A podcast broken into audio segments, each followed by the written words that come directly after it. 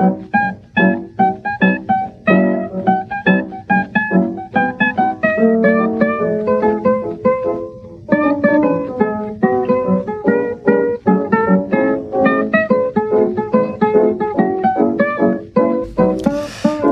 hier ist äh, wieder der Daniel im Oktober, dem schönen Monat, in dem es darum geht, 13 Horrorfilme zu gucken. Und ich bin bei Nummer 11 angelangt, beim Prometheus. Problem ist, ihr habt mir mal wieder einen Film in die äh, Abstimmung reingeschmuggelt, der gar kein Horrorfilm ist. Er hat ein paar Szenen, die horrorartig sind, aber im Großen und Ganzen absolut kein Horror.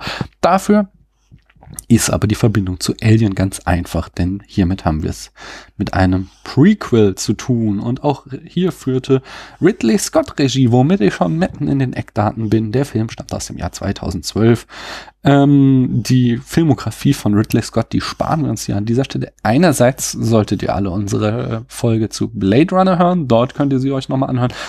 Andererseits sprechen wir ja in wenigen Tagen schon über Alien im großen Halloween-Special und äh, ja, dort werden wir uns dann auch nochmal ausführlich mit Ridley Scott auseinandersetzen, natürlich.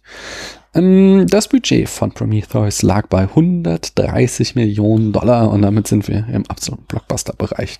In der Besetzung haben wir Numi Rapace oder Rapace, ich weiß nicht, wie man die gute Dame ausspricht, als Elizabeth Shaw.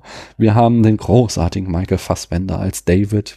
Wir sehen Charlize Theron in der Rolle von Meredith Wickes, die ähm, ja, unter ihren Möglichkeiten bleibt. Haben mich ein bisschen enttäuscht, aber vielleicht lag es auch einfach an der Rolle, die nicht so toll war. Ähm, wir haben Idris Elba als äh, Captain Janek.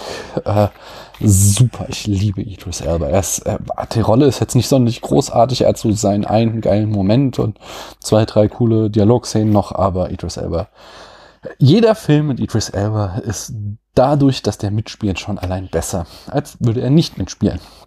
Guy Pierce spielt äh, Peter Wieland. Äh, unter ganz viel Make-up haben sie ihn da versteckt, aber steckt da tatsächlich ein Guy Pierce drunter.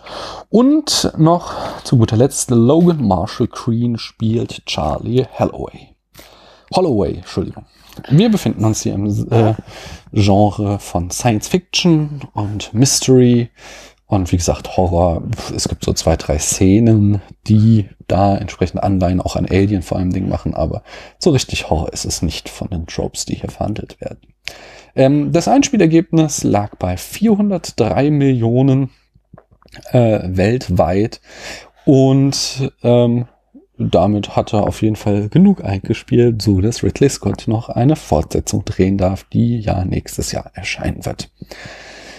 Ähm, das ist auch lustig hier, da sieht man so den Wandel des Kinomarktes. In der letzten Folge habe ich ja über Ghostbusters gesprochen und der hatte knappe 300 Millionen eingespielt und von den 300 Millionen kamen so 230 Millionen aus den USA ähm, und der Rest kam aus äh, äh, ja, weltweit. Und hier bei Prometheus ist es eben genau andersrum.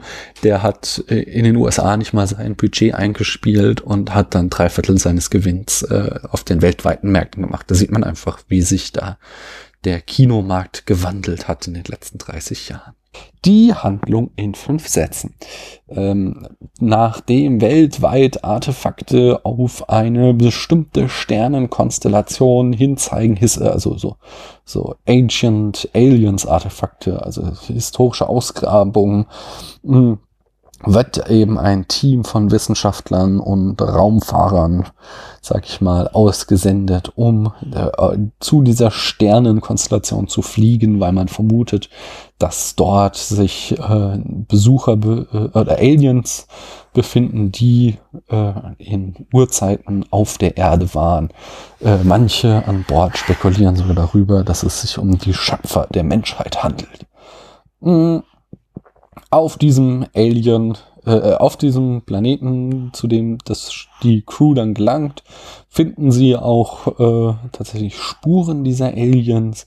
Allerdings ähm, äh, durch irgendeinen nicht erklärlichen Grund für die Crew, nicht für den Kinozuschauer, scheinen die alle ausgestorben sein. Irgendetwas ist da passiert.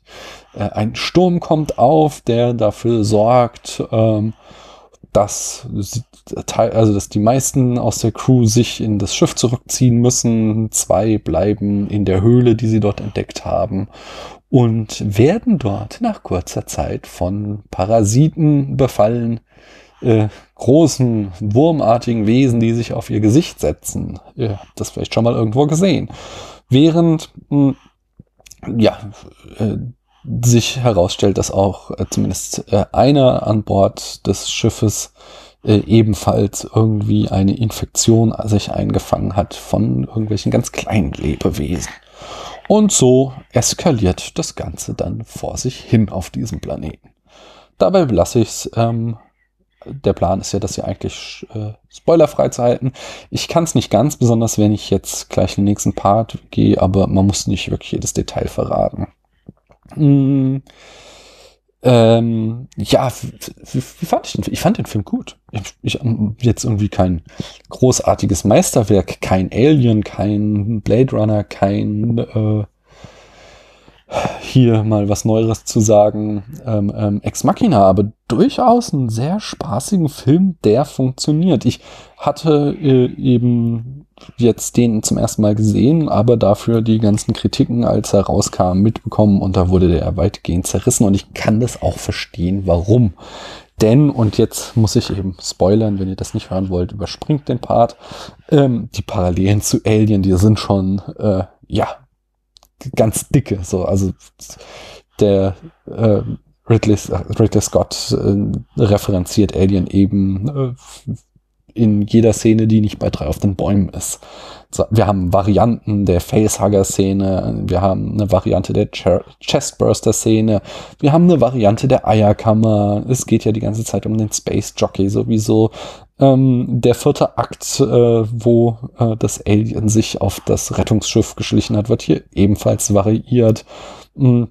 Und nicht zu guter Letzt haben wir auch äh, wieder einen vermeintlichen männlichen Protagonisten, Charlie Holloway, der dann aber schnell ausgeschaltet wird und aus dem Ensemble spielt sich dann wieder eine Frau in den Vordergrund, die im Laufe des Films zur eigenen, eigentlichen Protagonistin wird.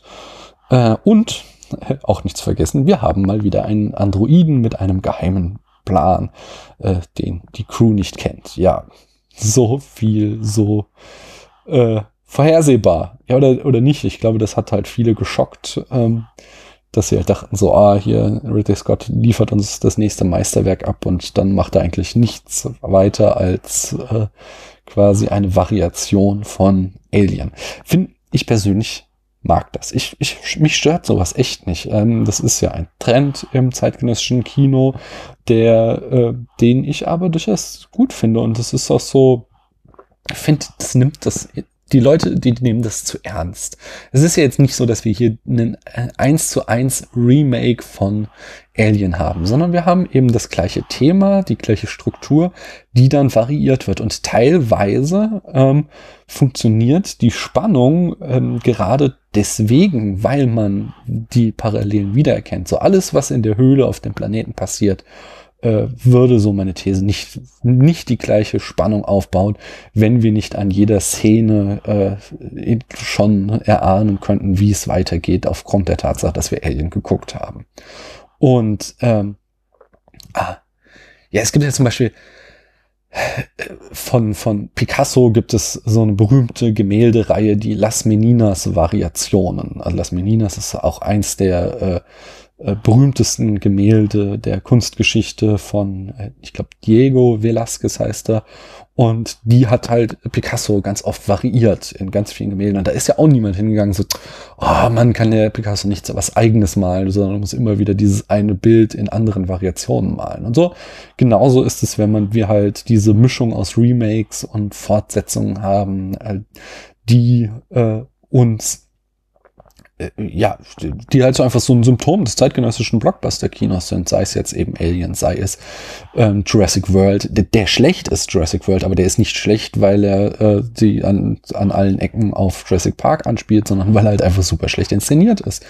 Oder den neuen ähm, Star Wars äh, hier, The Force Awakens, den ich sehr mochte und wo ich es auch eben eine gnadenlose Übertreibung finde, wenn man sagt, da wurde einfach die alten Filme, äh, ein Remake der alten Filme gemacht, sondern es wird eben das gleiche Thema, die gleiche Struktur durchaus, aber variiert. Genau das, was Picasso mit ähm, den Las Meninas äh, Variationen gemacht hat. Das, das Problem ist halt, du musst dann halt auch ein Picasso sein, wenn du sowas machst. Musst du es halt auch so drauf haben, dass das funktioniert. Und ähm, über weite Szenen funktioniert es hier in dem Film ganz großartig. Äh, also ich fand den Spannungsaufbau gut, ich fand die Action-Set-Pieces äh, ganz, ganz toll.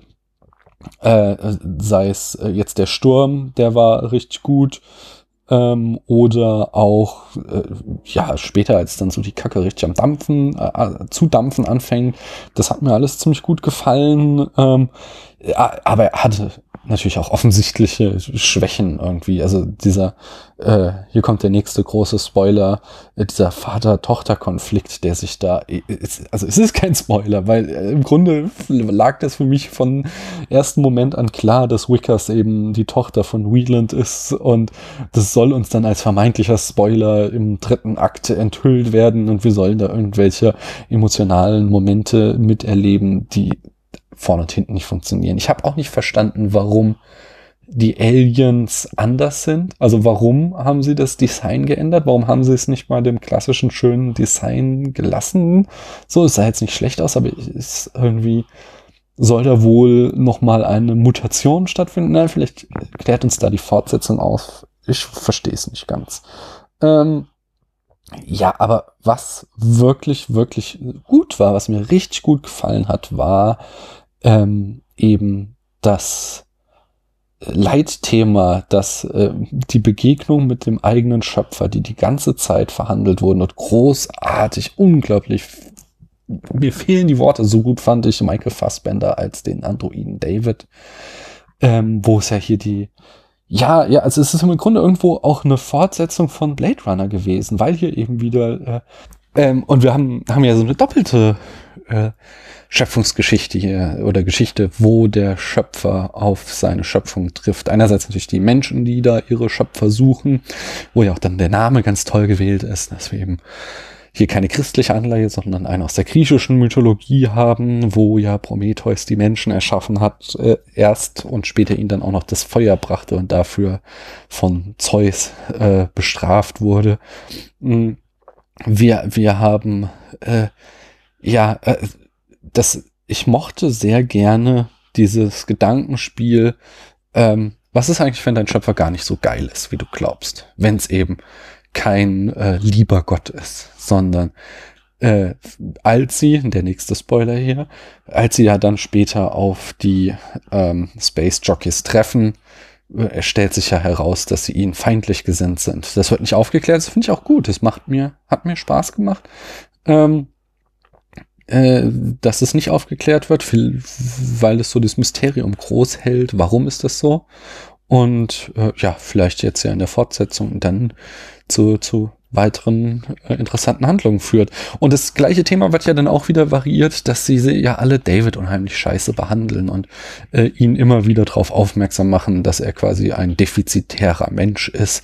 Und er ja dann auch am Ende quasi sehr gut verstehen kann, dass äh, äh, dann quasi die Space Jockeys den Menschen sich gegenüber genauso scheiße verhandeln. Und äh, das spielt, genau, auch diese, mit dieser Kritik an David die ganze Zeit so dieses Thema rein. Hat das Geschöpf eine geringere, ähm, äh, äh, eine beschränktere Perspektive als sein Schöpfer, so, weil die Menschen sich ja da immer aufspielen und sagen, ach, David, das kannst du nicht verstehen, weil du bist ja nur ein Android oder ein Roboter, während wir, wir äh, als Menschen, wir können das verstehen. Und dann später werden sie eben von diesem Space Jockey, den sie quasi anbeten, äh, attackiert und äh, verstehen, sind auf einmal selbst in dieser Lage, dass sie es nicht verstehen. Das war ein Thema, das hat mir wirklich gut gefallen. Ähm, abschließend möchte ich noch sagen, dass die letzte Action-Szene äh, äh, dafür selten dämlich war, wo dann wieder mal Hollywood-Protagonisten im Moment des Weglaufens vergessen, dass sie nicht nur in eine Richtung weglaufen müssen, sondern auch durchaus mal äh, nach links oder rechts abbiegen könnten und sich so sehr schnell in Sicherheit bringen könnten. Ähm, ich gebe dem Film dreieinhalb Sterne und ein Herz. Und ich muss sagen, nach der Sichtung von Prometheus äh, freue ich mich doch tatsächlich auf den nächsten Alien-Film von Ridley Scott nächstes Jahr und bin sehr gespannt, was er uns da bringen wird. Und ich hatte echt auch so, ein, so eine Enttäuschungsgeschichte mit Ridley Scott. Ich hatte so eben Alien und Blade Runner ähm, viel, total abgefeiert. Und alles, was danach kam, äh, was ich kenne von ihm, ich kenne bei weitem nicht alles, aber fand ich halt alles nicht gut. Außer American Gangster habe ich noch einmal im Kino gesehen. Müsste ich noch mal schauen. Den, den äh, habe ich sehr gut in Erinnerung. Aber der Rest ist halt alles irgendwie meh. Und ähm, ja, jetzt Prometheus hat mir wieder wirklich gut gefallen und auch The Martian hat mir gut gefallen. Von daher, für mich ist Ridley Scott back on track. Nicht die großartigen äh, Kunstwerke seiner äh, Jugend, aber zumindest einen soliden Science-Fiction-Action liefert er uns zurzeit. Äh, und damit macht er einiges mehr als äh, so mancher, der da in Hollywood Filme drehen darf. Ich gucke zu dir, Zack Snyder. Ähm, hier mache ich Schluss und wir hören uns bald wieder. Ciao.